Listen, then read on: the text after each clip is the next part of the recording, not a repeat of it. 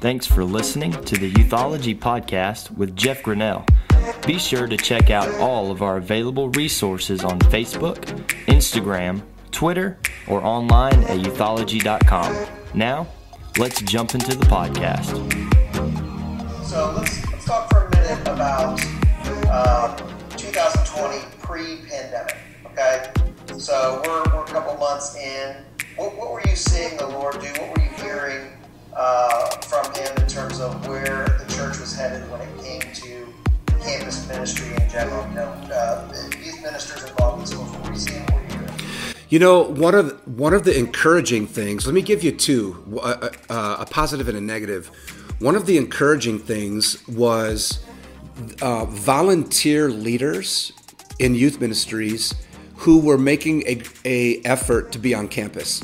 You know, you know this as well as I do. Just because a church has a full time or you know even a part time youth pastor, youth leader uh, that's paid or you know working solely for the church, doesn't mean they're on campus.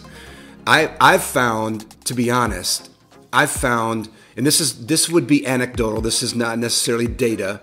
Um, but in my personal experience, which is pretty exhaustive in small, medium, and large churches, in urban, uh, suburban, and rural settings, uh, I'm in all of those, okay? I've found that, man, not half of youth pastors are on campus. I'm telling you, because I talk to them.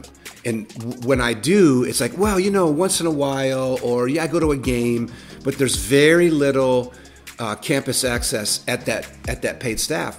But what I'm finding is that a lot of uh, volunteer leaders are getting involved in the community, getting involved in sports, going by and serving at lunch, you know, or whatever they can do to have a presence on campus. That is encouraging. Uh, you, you, wouldn't think it would. You would think that those numbers would be the opposite, but man, I don't know if the the full time, you know, uh, guy or gal is getting sucked into the system in the church, you know, uh, enjoying cafe visits for a long time and not getting out, you know. I don't know, man, but it can be intimidating. We all know that. It can be intimidating. So to me, that would be the positive. Uh, that volunteer leaders, uh, you know, and teams are, you know, may, are getting involved with with campus. The the the negative would be, you know, the opposite of that. That we are not having enough of our uh, professionals, you know, in youth ministry that do this for life, vocationally, um, with a burden for campus ministry. I get asked a ton of questions all the time. How can I get on campus more? And I'm like, hold it, dude. You're 28 and you're not on campus. I'm 50. I'm 58 almost, and I'm on campus as much as I can be. You know, Reggie Dabbs. Many of you know Reggie Dabbs, and um, and what he does on a regular basis. He and I talked yesterday, and he and he's it's driving him crazy because you know it looks like their assemblies in the fall are all going to be canceled that he has scheduled already because um, everything's just different in the public school now. You know. And so now we have to be a little more creative with it. So I would say those would be, would be the two things. And I know they sound really general, but that's what comes to my mind. There is this lack of effort, and then there is this, um, you know, plan, the strategic plan to to reach the campus. But it's almost flipped, Steve, from who you would think would be accessing campus and who would not. Yeah. Well, and you know this because you spent time with our leaders. The reality is that our, our leadership core, the directors, the coordinators, those who are championing uh, volunteer level for first priority, they they face that every day as they go out and have conversations right. with the local church. So right. Let's be broad and talk about the local church. Where, where do you feel like that trickle down comes from or doesn't come from when it comes to student ministers, youth pastors, and even lay leaders, you know, your part timers, that um, don't find a burden. They're, they're not burdened for the student on the campus. What, what's our why? Why are they there? Yeah, to me, the parachurch is the leader, obviously, in this, and uh, it, starts there. I, I think I mean you, we can talk about a burden and a vision to reach the lost. We we need to talk about apologetics and youth ministry. That that's the to me that's the larger discussion.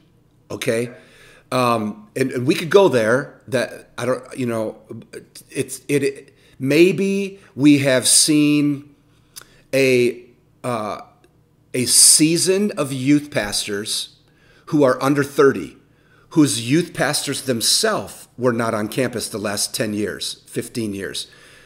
So you know what I mean? So these kids who were in high school, who are now youth pastors, you know, ten years ago they were in high school. They didn't have a model because this isn't new okay, this isn't new. Um, they didn't have a model of a youth ministry on campus. They had a model of a youth ministry doing small group, having having a blast, playing gaga ball, playing nine square, all that stuff. But they didn't see their youth leader on campus. They didn't pray for their campus uh, at the beginning of every message. My students heard me at the beginning of every message when I was a youth pastor highlight a school, and we'd pray for that school. Or I would announce at the end of the youth service, hey, Friday night, there's a big game between Central and Catholic. We're going to be there. The youth leaders will also be over at Kentwood and uh, Fruitport. You know, so we had all of these different announcements. Our kids knew that was. I think we've raised a generation of youth leaders that didn't see it in their youth ministry. So I think that's part of part of it. Um, the the loss of an apologetic in the youth leader himself or herself who doesn't have a passion for it. Um, maybe a third one is it's intimidating. It's intimidating to get on campus if you haven't been there, you know, um, et cetera. It's know, closed campuses. I mean, I've never, and I know you feel the same way. There's no such thing as a closed campus. Uh, I've heard the stories of, well, you know, the youth pastor who was there before us got up on the table and started preaching, and now we can't go. Okay, fine, you can't go to you, you can't go on campus, but there's so many ways that you, you if, number one, you can get on campus because you train campus missionaries who are your students who have to go to campus. And so that just having that burden, counseling, coaching, uh, uh, buying a season sports pass, right, and meeting the principal at the football game or at the basket, et cetera, et cetera, et cetera. So uh, I don't know. It, I think that part of it is we've raised a generation of youth pastors who didn't see their youth leaders on campus. They don't have a they don't have a passion uh, apologetic for the campus. The campus is intimidating.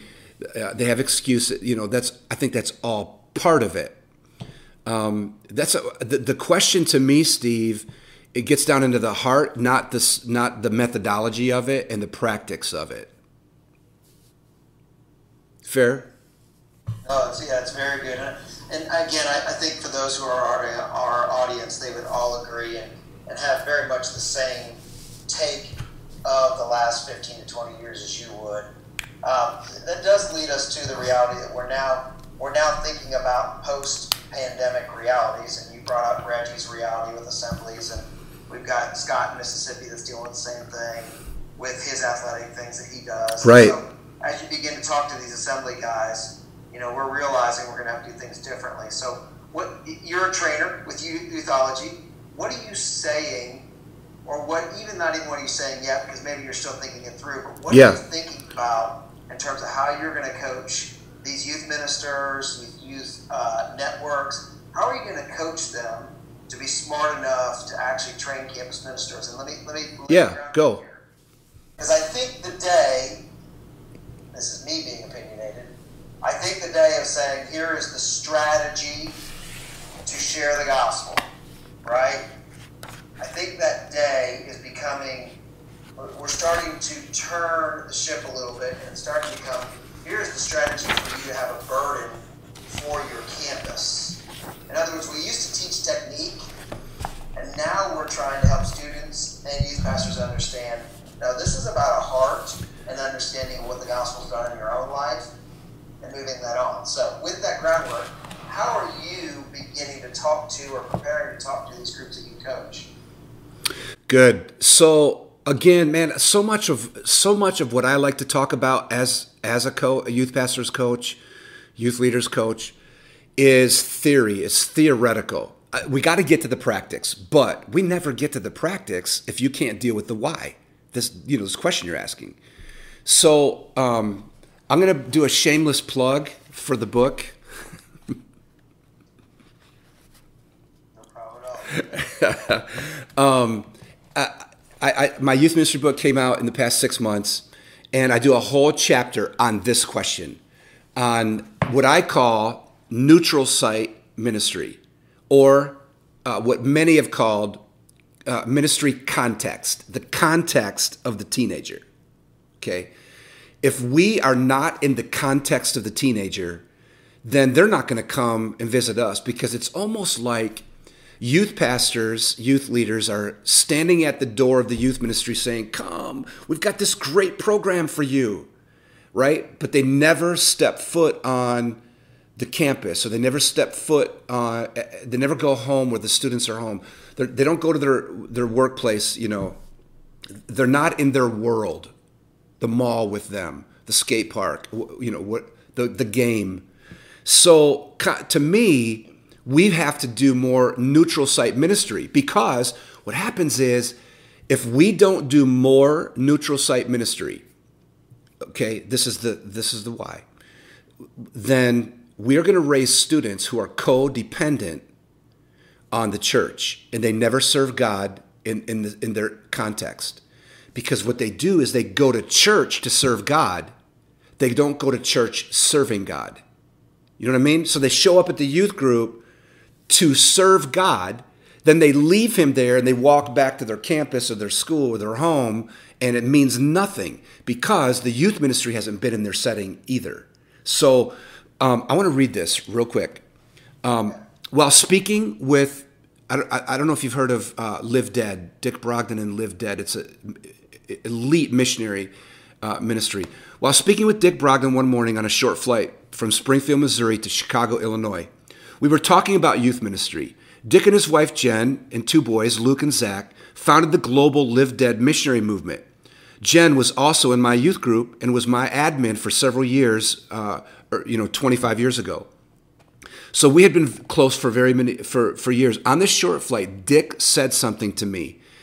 He said, if a missionary showed up in America, okay, this is right out of the book, a missionary would ask youth pastors, why are you not on campus? Now think about that from a missionary's perspective. Dick and Jen and Live Dead are in the context of their mission missions target. Okay. Um, I can't say even where he's at right now, man. It's just, uh, it, uh, yeah. And we're talking, and, he's like, "What do you see as one of the problems?" And I say, "Man, campus ministry. We're just, I, I can't get these leaders on campus, uh, you know, regularly." And he said, if a missionary showed up to America, they would scratch their head and say, "Why in the world are you not on campus? You know, what are your excuses?" So um, I think it, I think we have to teach and we have to train neutral site ministry, not just not just church campus, and we have to learn how to take um, that neutral site ministry and teach our students how to serve God in the context of their world. Got that? Yeah, I do, and, and I love that. So, you know, as you're talking, it reminds me. Breaks me, man around youth ministry, um, which is titles are given, but respect is earned.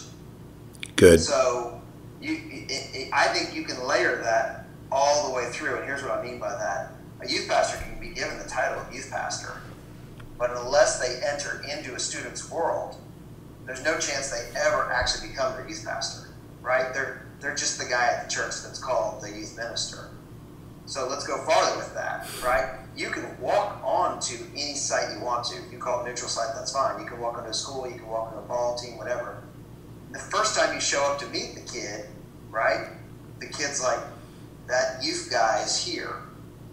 But when you begin to invest and take time at where they are, then it's, hey, my youth guy's here. Or, hey, you need to have a conversation with this guy too, because you wouldn't believe. And all of a sudden, that respect layer is earned. I think, to me, that is where some of the missing element is, is that what you are being asked of to show up to these places, right, can be intimid- can be intimidating. It can be hard, right? But I have to give up things in order to do it, so I've got to I've got to give up lifespan in order to do it, and yet it's where you actually meet the relationship factor that grows the respect between you and a student. Yeah, listen.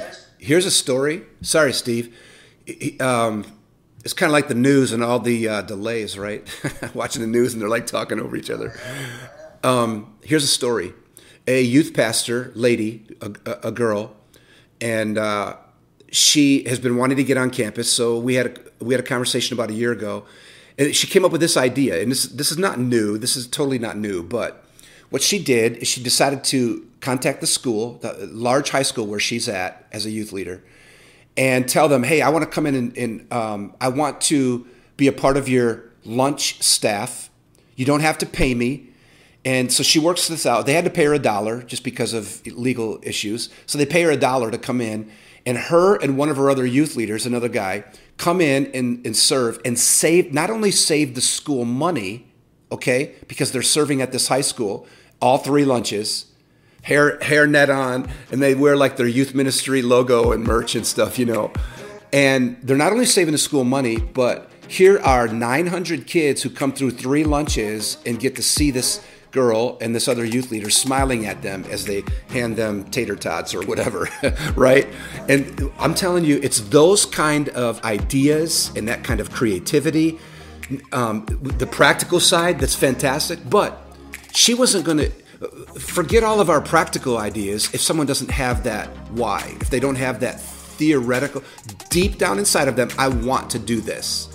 And so I listen, if a youth pastor or a youth if a youth leader wants to do this, I have we have ideas. They can go to the first priority site. They we have ideas on how to start a club, you know, how to start um, what do we call them for at first priority?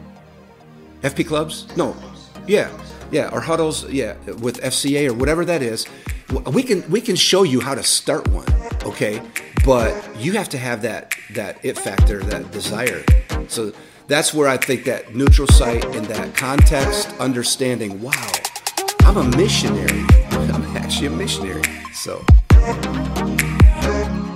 Thank you for listening to today's episode. Be sure to check out all of our available resources at youthology.com or any of our social media pages Facebook, Instagram, Twitter, or YouTube. All at the handle Jeff Grinnell. Have a great day.